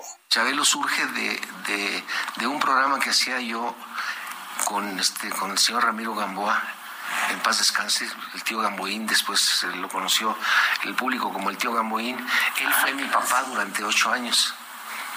Y entonces con él empezamos una, una serie bueno, él, yo lo ayudaba a él, le cargaba sus cosas y entonces en un día me dijo, yo te vi haciendo un, un niño en un sketch que, que hacía en un programa que se llamaba Variedades de Mediodía. En el cine, Chabelo trabajó en diversas producciones bajo el mando de directores como Ismael Rodríguez y Arturo Ripstein, así como con comediantes de la talla de Germán Valdés Tintán, Gaspar Enaine Capulina, Mario Moreno Cantinflas, así como Enrique Cuenca y Eduardo Manzano los polivoces. No llore, no, no llore, sea hombre, sea hombrecito, no. Si soy hombrecito. Eso. Eh, ¿Cómo en cuánto estiman los daños y prejuicios de...? pues tomando en cuenta la rueda, que los, los rayos y el manubrio, pues que sea un quinientón. Pues mejor que sea un sesentón para que no abuses de ese chiquito y te vayas a acostumbrar, ¿verdad? En noviembre de 1967 salió al aire su programa de concursos dominical En Familia con Chabelo, del que fue escritor, productor y conductor. En 2012 fue galardonado con dos certificados de récord Guinness, uno por sus 44 años al frente de En Familia y el otro por interpretar durante 57 años el personaje de Chabelo, el amigo de todos los niños. Con más de 50 años de trayectoria, Javier López Chabelo fue considerado junto con Roberto Gómez Bolaños, Ernesto Alonso y Jacobo Zabludovsky, las figuras más emblemáticas en la historia de la empresa Telesistema Mexicano, hoy Televisa. Pues aquí no está. Si alguien ha visto el, coche de Chabelo, por favor, ¿a dónde te pueden avisar aquí? O sea, a la casa. O aquí a Televicentro. Es un coche verde. Se dan cuatro puertas. Volkswagen, alemán, motor adelante. Es muy bonito. Era muy bonito. Era muy bonito. De veras llevan dos, ya me hablaron de su, de su maestro. ¿Y el otro, el otro lo encontraste? No, nunca apareció el otro tampoco. Chabelo también incursionó en la música, con éxitos infantiles como Mamacita, ¿Dónde está Santa Claus? Adiós Superman, El Reino del Revés, entre otros. Pero también es recordado por su participación en el programa La Carabina de Ambrosio, donde compartió cuadro con otras figuras como César Costa, Gualberto Castro, Alejandro Suárez, Beto el Boticario y la bailarina brasileña Gina Montes. Escucha bien, que no quiero que hables de la selección nacional, ni de la gasolina, ni del azúcar. ¿De acuerdo? Muy bien. Entonces, buenas noches, hasta la próxima semana. Oye, ¿a dónde vas? Pues a la maleta. ¿No quieres que hable de eso? Pues, ¿Qué voy a decir? Objeto de memes en redes sociales por su longevidad. Extrañado los domingos tras el final de su programa en familia. El 20 de diciembre de 2015, el legado de Javier López Chabelo va más allá de lo artístico y su figura siempre será parte de la cultura popular mexicana. Descansa en paz, Javier López. Hasta siempre, cuate. Ya ha llegado el momento de apagar las luces de este estudio, de este Foro 2, que me ha dado tantas y tantas buenas cosas en domingo. Gracias familias, gracias papás, gracias mamás, gracias cuates, cuatitos, tíos, primos.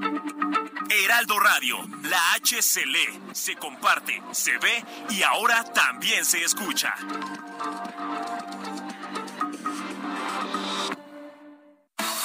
Vinte, tu casa o depa.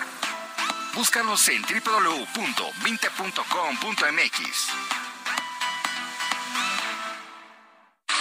¿Quieres estar a la vanguardia en información? ¿Al pendiente de las mejores columnas y opiniones? Suscríbete a El Heraldo de México y descubre los grandes beneficios de ser nuestro lector. Entérate de las noticias más relevantes hasta la puerta de tu domicilio u oficina. WhatsApp 56200 1185 064 y suscripciones arroba elheraldodemexico.com. Contenido original y exclusivo. El Heraldo de México. El diario que piensa joven. Heraldo Radio 98.5 FM.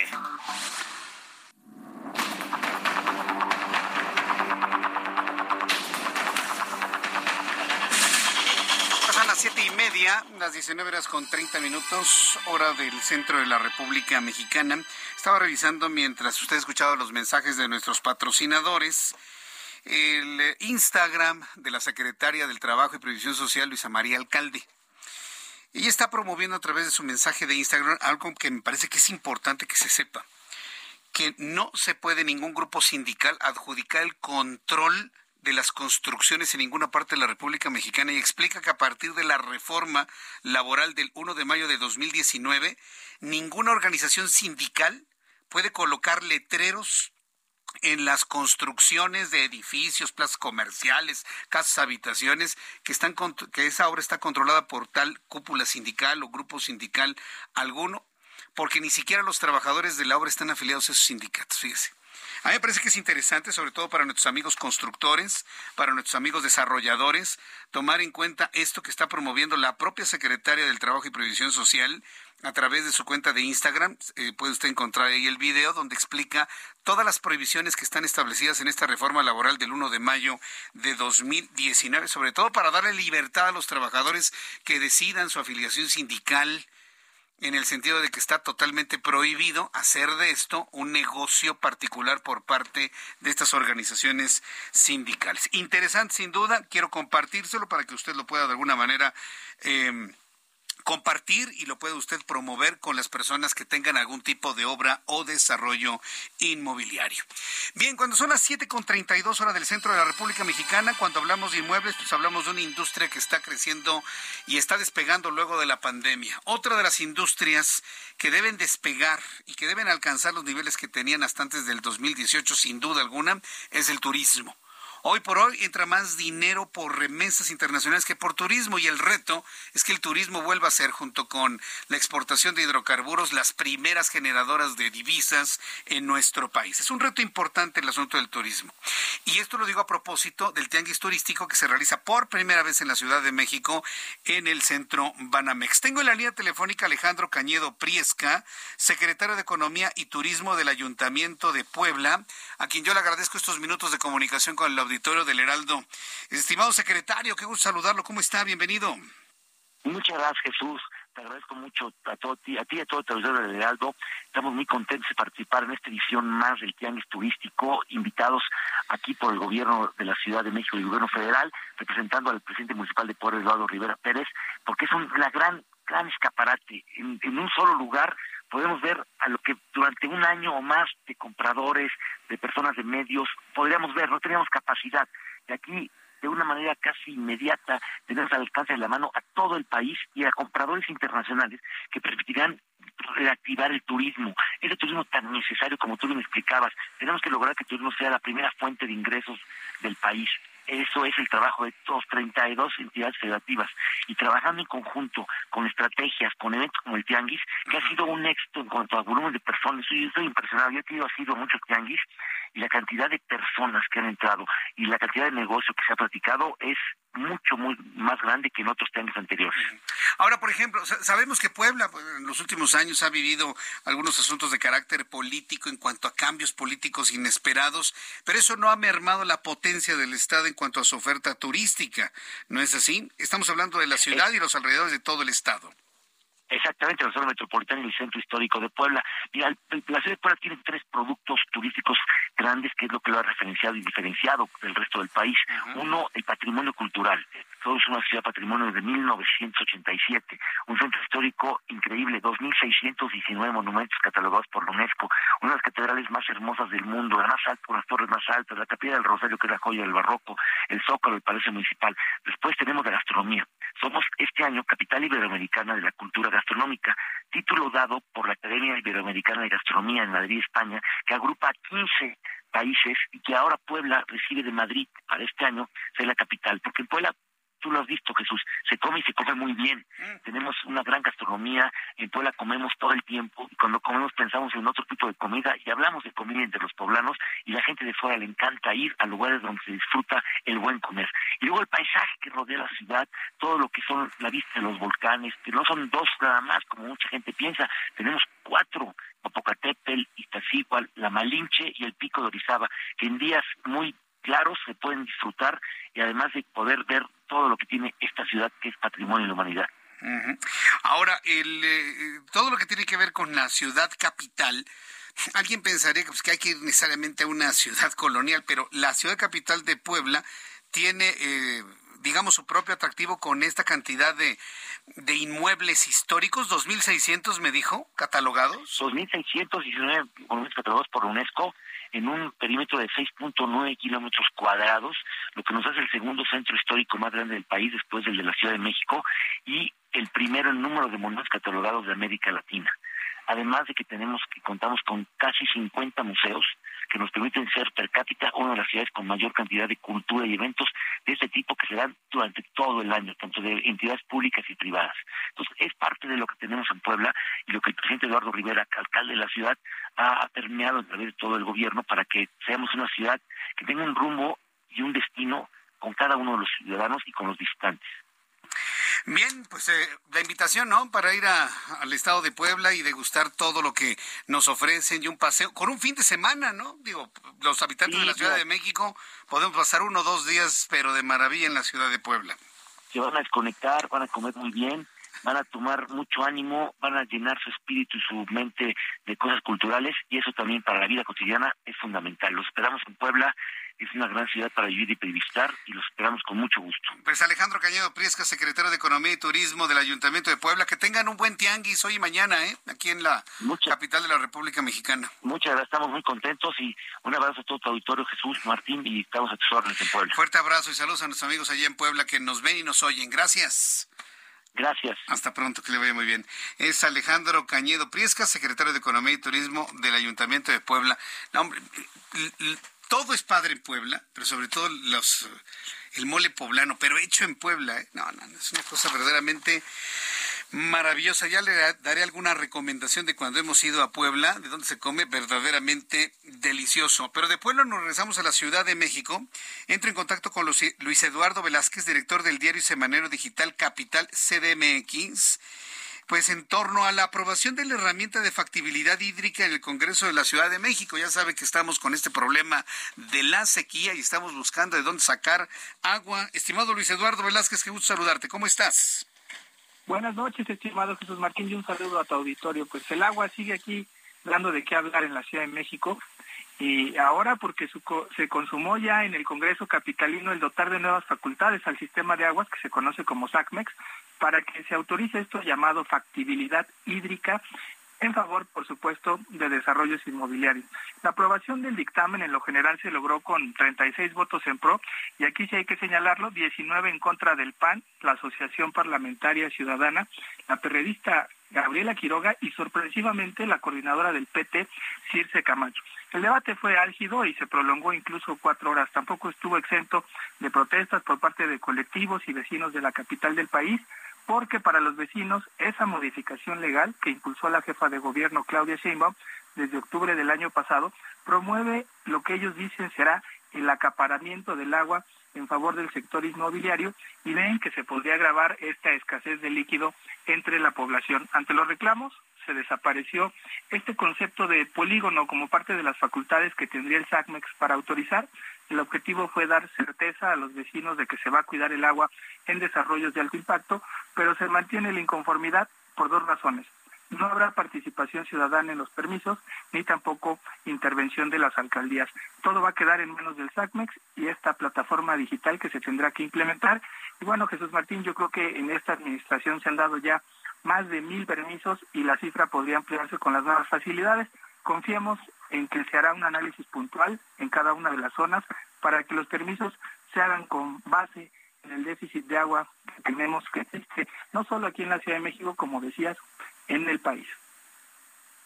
Bien, Luis Eduardo, pues yo te agradezco mucho la información, pues no nos queda otra más que todos debemos entrarle para poder disminuir el estrés hídrico que tenemos en la Ciudad de México. Te envío un fuerte abrazo, nos escuchamos el miércoles.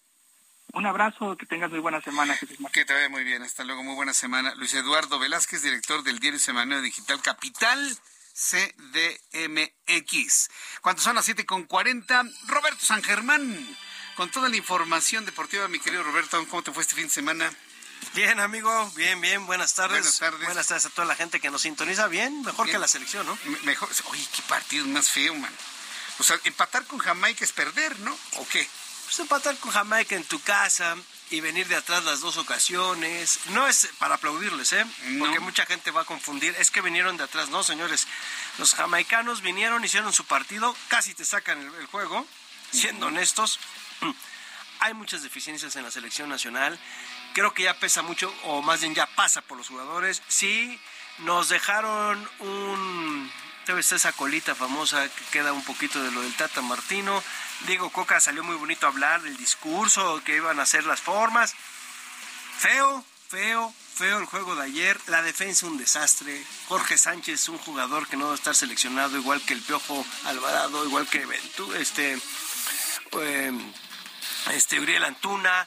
Eh, los centrales muy mal ayer. Cachorro Montes, Héctor Moreno, todos los despejes del portero, todo les ganaban por arriba, o sea, no fildeaban los balones, eh, no tenía idea el, fútbol mexicano, se salva Luis Chávez y creo que Edson Álvarez desgraciadamente por el por el gol en contra, por el autogol, pues podríamos decir que no se salva, pero de los demás no haces uno y todavía tienen el descaro como el Chucky Lozano de salir y decir que es por problemas de la prensa.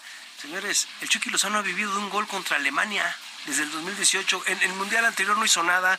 Este, ayer tuvo una muy clara para, para ganar el partido y la falla enfrente de la portería. O sea, pues si no quieren que los abucheen, si no quieren, pues pónganse a trabajar la gente que paga un boleto no te da derecho a buchar, no, pero están cansados.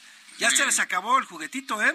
A la gente de Azcárraga o se ponen las pilas o se les va a acabar las entradas. La gente ya estaba muy molesto. A ver, una de las cosas, hubo una campaña que empezaron contra Guillermo Ochoa y vamos a decirlo, Luis García y Cristian Martinoli. Ellos empezaron diciendo que ya era el cambio generacional y que no sé qué. Y luego la gente empieza a comprar esas ideas. Sí, señores, nada más que Memo Ochoa ayer salvó a México.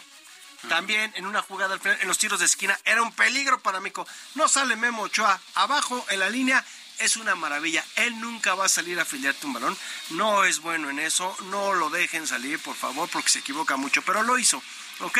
Salva a México. El gol, el primer gol de los eh, jamaicanos no lo para Nadie, amigo. Es un golazo de Reed. La agarra botando bonito y la pone donde no iba a llegar. Es más, los tres porteros mexicanos pudieron estar ahí y ninguno de los dos hubiera llegado. Hablan de el jugador Alvarado. Acevedo, perdón, el que es el portero de Santos. No nos vayamos con la finta. No hay un mejor portero, ¿eh? Que Ochoa. Nos guste o no. Sí, pues tampoco lo hemos creado. No desarrollamos porteros en México. Ese es otro de los problemas que tenemos. ¿Ok? Entonces, hablan de Acevedo y que lo quieren en la selección. ¿Han visto cómo juega Acevedo en Santos? ¿Han visto cuántos goles lleva? Es de los porteros más goleados en el torneo, también en el anterior. Tres torneos ha sido los más goleados. ¿Y todavía queremos eso? Perdón, tampoco vemos. Es no entenderlo. Tampoco vemos, ¿eh? O sea, y no estoy pidiendo y no estoy a favor de Memo Ochoa. Yo soy americanista y agradecí en el momento que se fue al Salernitana, ¿eh?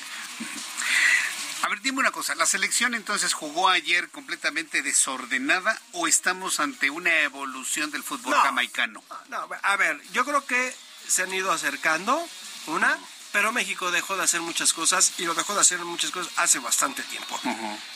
Para terminarla y para culminar, hoy se dice que John de Luisa no le van a aceptar la renuncia, compadre. ¿A cómo? Sí, hoy salió la nota que no le van a aceptar la renuncia y que le van a pedir que se quede agárrenos. No puede ser eso. Están jugando. que No que ya se iba, no que no lo quería, no que adiós, no Hoy se dice que ya podría quedarse ¿eh? otro periodo, que parece que los dueños no quieren que se vaya. Hablaron con él, que se quede en la Federación no quiere fútbol. Ah, es una pachanga entonces ya. No, O sea, así te la pongo. Hoy salió la nota, ¿no? Esos rumores. No, bueno, ayer vimos el partido.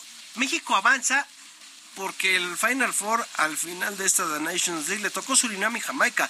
Te toca a Estados Unidos y Canadá, no hubieras pasado, amigo.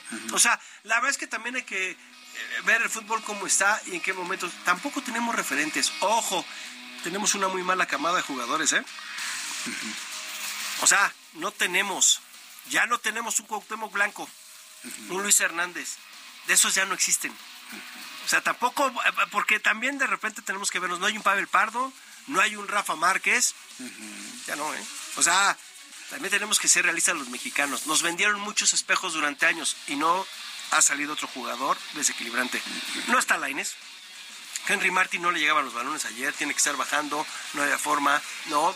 Eh, si no pesas como el Chucky Lozano, que es un jugador el top de nosotros, que juega en el Napoli, y no puedes contra una selección como la de Jamaica, discúlpame. O sea, ese es nuestro mejor jugador, ¿eh? Así de simple. O sea, no tenemos grandes jugadores. Ya se acabaron esos grandes jugadores. Sufrieron en la cancha con Jamaica. No, bueno, y todavía Raúl Jiménez, perdón, a Raúl Jiménez se le acabó la carrera cuando le dieron el cabezazo a David Luis, cuando le tronó el cráneo. El tipo no ha regresado a su nivel, ya más de un año sin meter gol en, en la, este, en la Liga Premier allá en Inglaterra. Con la selección también lleva mucho tiempo. Entonces, pues no tenemos, a ver, Seamos realistas. No hay figuras, no, hay, no, amigo, nada. No hay nada. Como en la política de la oposición, no hay figuras. ¿Y nada más de la oposición? bueno, nosotros son más mediáticos. Pero, pero es a lo que voy. O sea, no tenemos. O sea, y la verdad es que tampoco es decir, a ver, sacamos a Memo Ochoa, perfecto, metemos al portero que quieran. Sacamos esto, metemos a este. Hacemos esto, hacemos lo que quieran. Pero ¿a quién vas a llevar? El material humano está muy chatito, como se dice, ¿eh? Y Diego Coca, así como lo estamos viendo, no va a tener los cuatro años, amigo. No llega al Mundial, ¿eh? No llega al Mundial. A ver. ¿Qué le falta? Pues muchas cosas. A ver, muchas cosas. Si así va a estar la selección. No, no, no. Esto no tiene nivel de, de Mundial, no, por favor. No, a ver, si así va a estar la selección, mi querido amigo, pues sí hay que ponernos a, a- yo creo y también creo que los medios ahora sí ya tenemos que hacer cambios. Hay que darle difusión a otros deportes. No nada más es el fútbol. Quieren pegarle en lugar de ir a buchear señores ya no vayan al estadio. No compren playeras.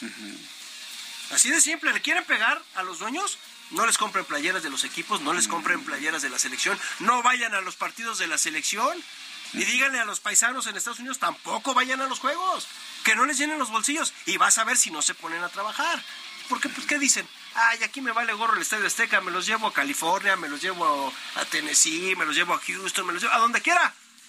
Voy a llenar el estadio y de ahí saco mi dinero. Que no vayan. El momento que... Al fin tú- ganamos buena lana, ¿no? Pues, A ver, eh, te lo he dicho desde el día uno hasta ahorita. Es negocio. es dinero, pues sí. Mira, yo lo estoy repitiendo. Es negocio, ¿eh? Es lo único que les interesa. Lo deportivo les vale... mm, Ya sabes. Toneladas. De, de eso Cantidades también. industriales. También. De todo lo que tú me Hectáreas decir. de- De todo. Les vale. O sea, y lo vimos ayer. Es un equipo... A ver, Memo Ochoa salva al equipo en dos ocasiones faltando casi 15 minutos. La última fue en el minuto 91, ¿eh? Y todavía bucharon. O sea, también hay que ser conscientes de que Memo Ochoa ha salvado a México. O sea, no estoy a favor de Memo Ochoa, y te lo digo como americanista, ¿eh? Yo agradecí que se fuera, cometía muchos errores. América era un cheque al portador teniendo este portero. Pero ayer la defensa no ayuda. La media, pues te digo que... no es la primera vez que dejan a Memo Ochoa resolver un asunto que puede ser una goliza para México. ¿eh? No es la primera vez. Son varias. Se llaman varias, se llevan Van varias. varias, sí. y de repente nos quejamos, ¿no? Contra Polonia, perdóname amigo, el que paró el penal fue Memo Ochoa, ¿eh? Yo no vi jugadas de gol contra Polonia. O sea, a Brasil contra Neymar también le para un remate de cabeza en la línea que dices, órale, o sea, en 2014, 2018, 2022, no tenemos otro portero. No es culpa de Memo Ochoa. Es culpa del fútbol mexicano. ¿Dónde están las fuerzas básicas? ¿Dónde hay otro portero? Porque podemos reclamar y salir a los medios y decir, es que Memo Ochoa, y es que Memo Ochoa, y el cambio generacional. ¿Qué equipo? Dime un portero ahorita que esté en el nivel de Memo Ochoa, no de Jorge Campos, de Ochoa. Uno. ¿Jorge Campos todavía fue mejor que Ochoa? Yo creo que sí fue mejor que Ochoa, aunque también tuvo sus cosas. ¿eh? Tampoco Ah, sí. fue así como que, wow. Fue muy mediático, los uniformes, la forma de jugar, lo que tú quieras. Sí. Pero a lo que voy es, tú dime otro. Es que, a ver, podemos hablar de 25 porteros. ¿Cuántos porteros en México tenemos? ¿Que Pues no sean los- mexicanos? ¿Cuántos equipos tienen portero extranjero? Sí. Ya con eso, ya, ahí empezamos el análisis. Ahí está, amigo. Mi querido Roberto, muchas gracias No, por hacer todo este análisis de este partido feo, ¿eh? Feo. Yo, yo no lo terminé de ver, ¿eh? O sea, no, feo, feo, feo, feo, feo. Entonces, pues ya.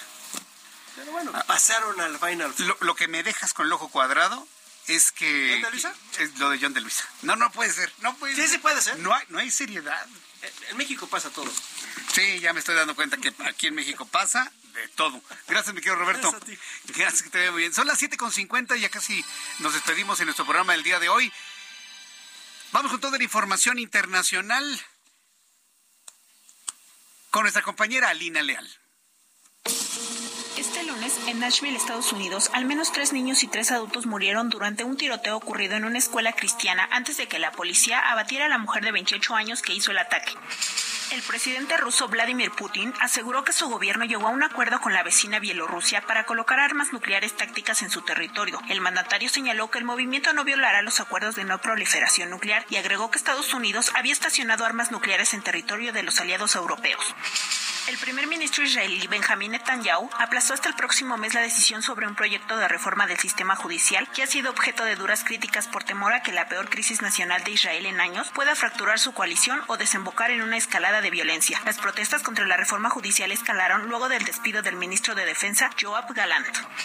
El Museo del Louvre en París estuvo cerrado al público este lunes debido a que sus trabajadores participaron en la ola de protestas que se llevan a cabo en Francia para exigir la derogación de la nueva ley de pensiones que eleva la edad de jubilación de 62 a 64 años. Los manifestantes portaron pancartas y banderas frente a la pirámide del Louvre, donde el presidente Emmanuel Macron celebró su victoria presidencial en 2017. El gobierno de Ecuador informó que al menos 16 personas fallecieron por un deslizamiento de tierra en el centro andino al sur del país. El gobernador de Chimborazo, Iván Vinuesa, señaló que al menos 15 heridos con múltiples traumatismos fueron evacuados a hospitales de la zona, mientras las alarmas siguen alertando a los pobladores por nuevos tremores que anticipan movimientos de tierra. El gobierno de Honduras oficializó este sábado la ruptura de las relaciones que mantenía con Taiwán desde 1941 y aseguró que no volverá a tener ningún vínculo oficial con Taipei. Esto se da 11 días después de que la presidenta del país, Xiomara Castro, anunciara su intención de establecer lazos con China. Científicos chinos reportan una nueva fuente potencial de agua en la Luna. Los investigadores señalan en Natura Geoscience que las perlas de vidrio de impacto en los suelos lunares de los que trajo muestras la misión Chang-5 contienen algo de agua. El agua de la superficie lunar ha atraído mucha atención debido a su potencial para la utilización de recursos in situ en futuras misiones de exploración lunar y otras misiones espaciales. Bien, cuando son las 7.52, las 7.52, gracias Ali. Alina Leal, por cierto, desde aquí te mandamos un abrazo. Nuestros mejores deseos a que te recuperes, mi querida Ali. Ya saben, ¿no? De repente en la vida pasan cosas. Así que, Ali, recupérate pronto y te esperamos por aquí. Quiero informarle que nuestros seguidores en nuestra plataforma digital, le recuerdo que nuestro programa de radio también lo puede escuchar en digitales del Heraldo de México, www.heraldodemexico.com.mx a través de nuestra aplicación del Heraldo de México. Bueno, pues todos nuestros seguidores de esta gran plataforma digital, que es el futuro finalmente, es el futuro, ¿sí? Nuestros seguidores están creciendo todos los días, todos los días. Y en el Heraldo de México ya tenemos un millón de seguidores en TikTok. Un millón gracias a nuestros seguidores y si aún no se ha inscrito, pues yo le invito a que se mantenga al día con la información más clara y objetiva a través de todas las plataformas del Heraldo de México. Estamos en página de internet, en la aplicación, estamos en TikTok, estamos en Instagram, estamos en Facebook, estamos en Twitter. Así que en todas las plataformas de redes sociales más importantes encuentra usted al Heraldo de México. Recuerde que es muy importante siempre que nos siga a través de nuestra plataforma web donde le estamos actualizando todas las noticias que ya posteriormente le damos con detalle tanto en nuestra emisora de radio como en nuestras emisiones de televisión. Son las 7.54, ya nos vamos. Muchas gracias por habernos acompañado el día de hoy. Los espero mañana en punto de las 2 de la tarde en el canal 8 de su televisión, Heraldo Televisión, por el 8 a las 2. Mañana a las 6 de la tarde, tanto mañana martes como el miércoles, estaremos en transmisión en control remoto desde el simposium que está organizando la Universidad Panamericana en torno a los jóvenes y el consumo de las drogas. Me parece que es muy interesante tener una presencia en este lugar y mañana le voy a platicar todo lo que se diga y recomendaciones a los padres de familia. Muchas gracias por su atención, que tenga usted muy buenas noches a nombre de este gran equipo de profesionales de la información. Soy Jesús Martín Mendoza, gracias, hasta mañana. Esto fue Heraldo Noticias de la tarde con Jesús Martín Mendoza.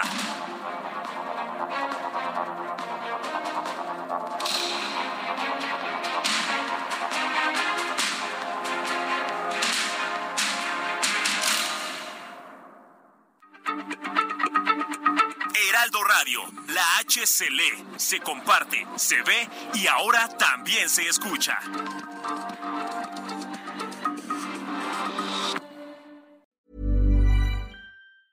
Planning for your next trip?